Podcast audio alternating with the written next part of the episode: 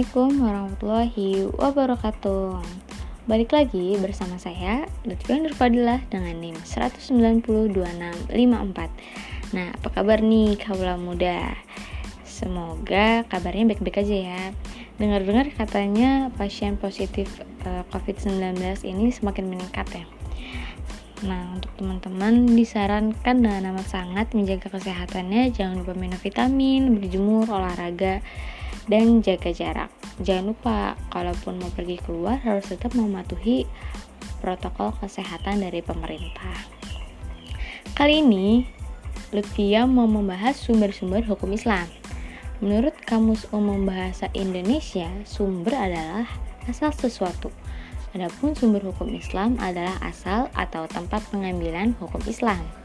Dalam perpustakaan hukum Islam di tanah air kita, sumber hukum Islam kadang-kadang disebut dalil hukum Islam atau pokok hukum Islam atau dasar hukum Islam. Sumber hukum Islam terbagi ke dalam dua bagian, yaitu hukum Islam yang disepakati dan hukum Islam yang masih diperdebatkan. Yang kedua, hukum Islam yang disepakati itu ada apa aja sih? Nah, mari kita kulik bersama-sama. Yang pertama ada Al-Quran. Al-Quran dalam bahasa Arab berasal dari kata Qura'a, artinya membaca. Bentuk masdarnya Quran artinya bacaan dan apa yang tertulis padanya. Sedangkan secara istilah, Al-Quran adalah kalamullah yang diturunkan kepada Nabi Muhammad SAW. Tertulis dalam mushaf berbahasa Arab yang sampai kepada kita dengan jalan mutawatir bila membacanya mengandung nilai ibadah dimulai dengan surat Al-Fatihah dan diakhiri dengan surat An-Nas.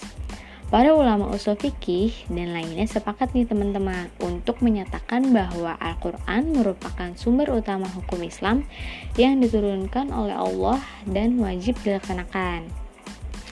Jadi jangan ada yang melanggar ya teman-teman. Yang kedua ada sunnah Sunnah secara bahasa berarti cara yang dibiasakan atau cara yang terpuji.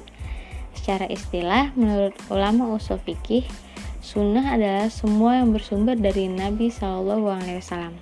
Selain Al-Quran, baik berupa perkataan, perbuatan, atau persetujuan. Dalil yang menetapkan sunnah sebagai sumber hukum Islam di antaranya dalam ayat-ayat Al-Quran yang menjelaskan bahwa kaum muslimin diperintah untuk mengikuti Allah Subhanahu wa taala sebagaimana dalam surat Al-Imran ayat 32. Yang ketiga ada ijma. Ijma secara bahasa adalah kesepakatan atau konsensus. Sedangkan secara istilah adalah kesepakatan ahli fikih mujtahid pada suatu masa atas suatu hukum syariat tertentu.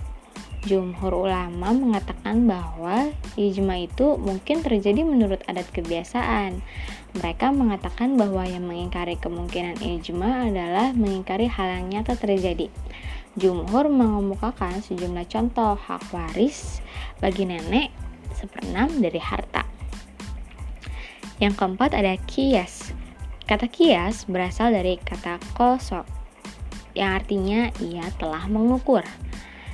Jadi kata kias itu artinya ukuran, sukutan, dan timbangan. Secara istilah, para ahli usul fikih mendefinisikan kias bermacam-macam. Ada yang mengembalikan yang cabang kepada yang asal karena adanya ilat yang bergabung di antara keduanya.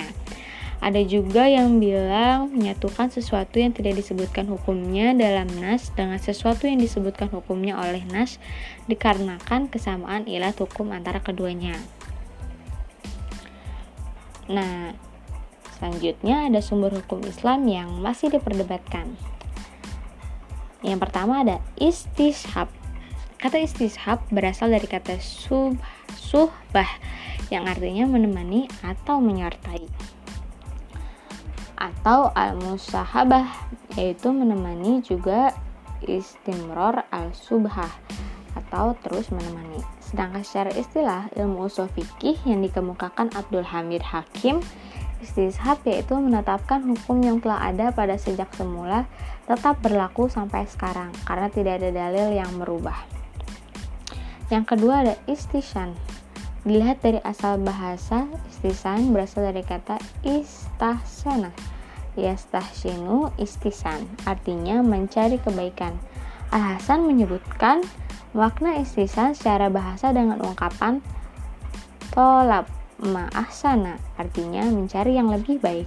Sedangkan secara istilah, istisan itu adalah berpindah dari suatu hukum yang sudah diberikan kepada hukum lain yang sebanding.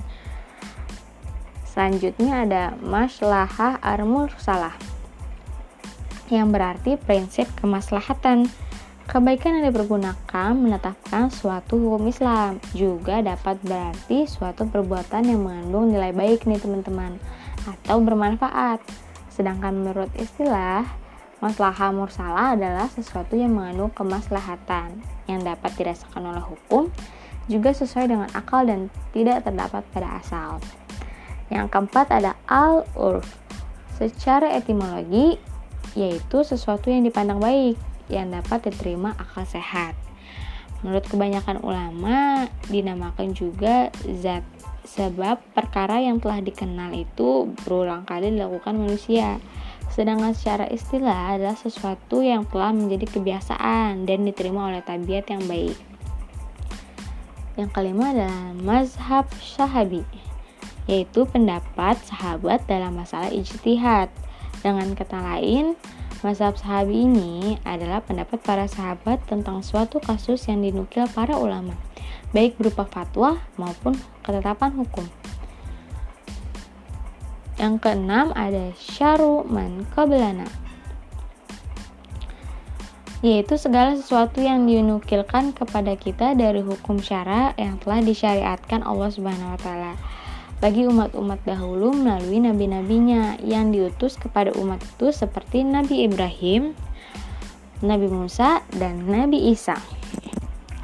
Selanjutnya ada Saddu Zarai, yaitu media yang zahirnya mubah, mendorong kepada perbuatan yang terlarang. Definisi lainnya bahwa Saddu Zarai adalah mencegah sesuatu yang menjadi jalan kerusakan atau menyumbat jalan yang dapat menyampaikan seseorang pada kerusakan. Hmm, bahaya juga ya teman-teman. Selanjutnya ada dalalatul iktiron. Secara bahasa berarti dalil yang bersama-sama atau berbarengan. Secara istilah adalah dalil yang menunjukkan bahwa sesuatu itu sama hukumnya dengan sesuatu yang disebut bersama-sama. Nah, segitu aja penjelasan dari aku tentang sumber-sumber hukum Islam yang disepakati dan yang masih diperdebatkan.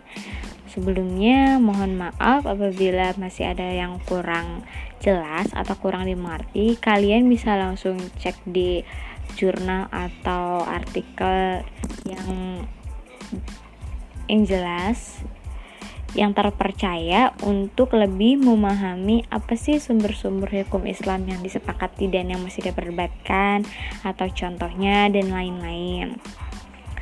Sampai segitu aja podcast kali ini. Terima kasih banyak sudah mau mendengarkan. Assalamualaikum warahmatullahi wabarakatuh. Sampai jumpa di podcast selanjutnya.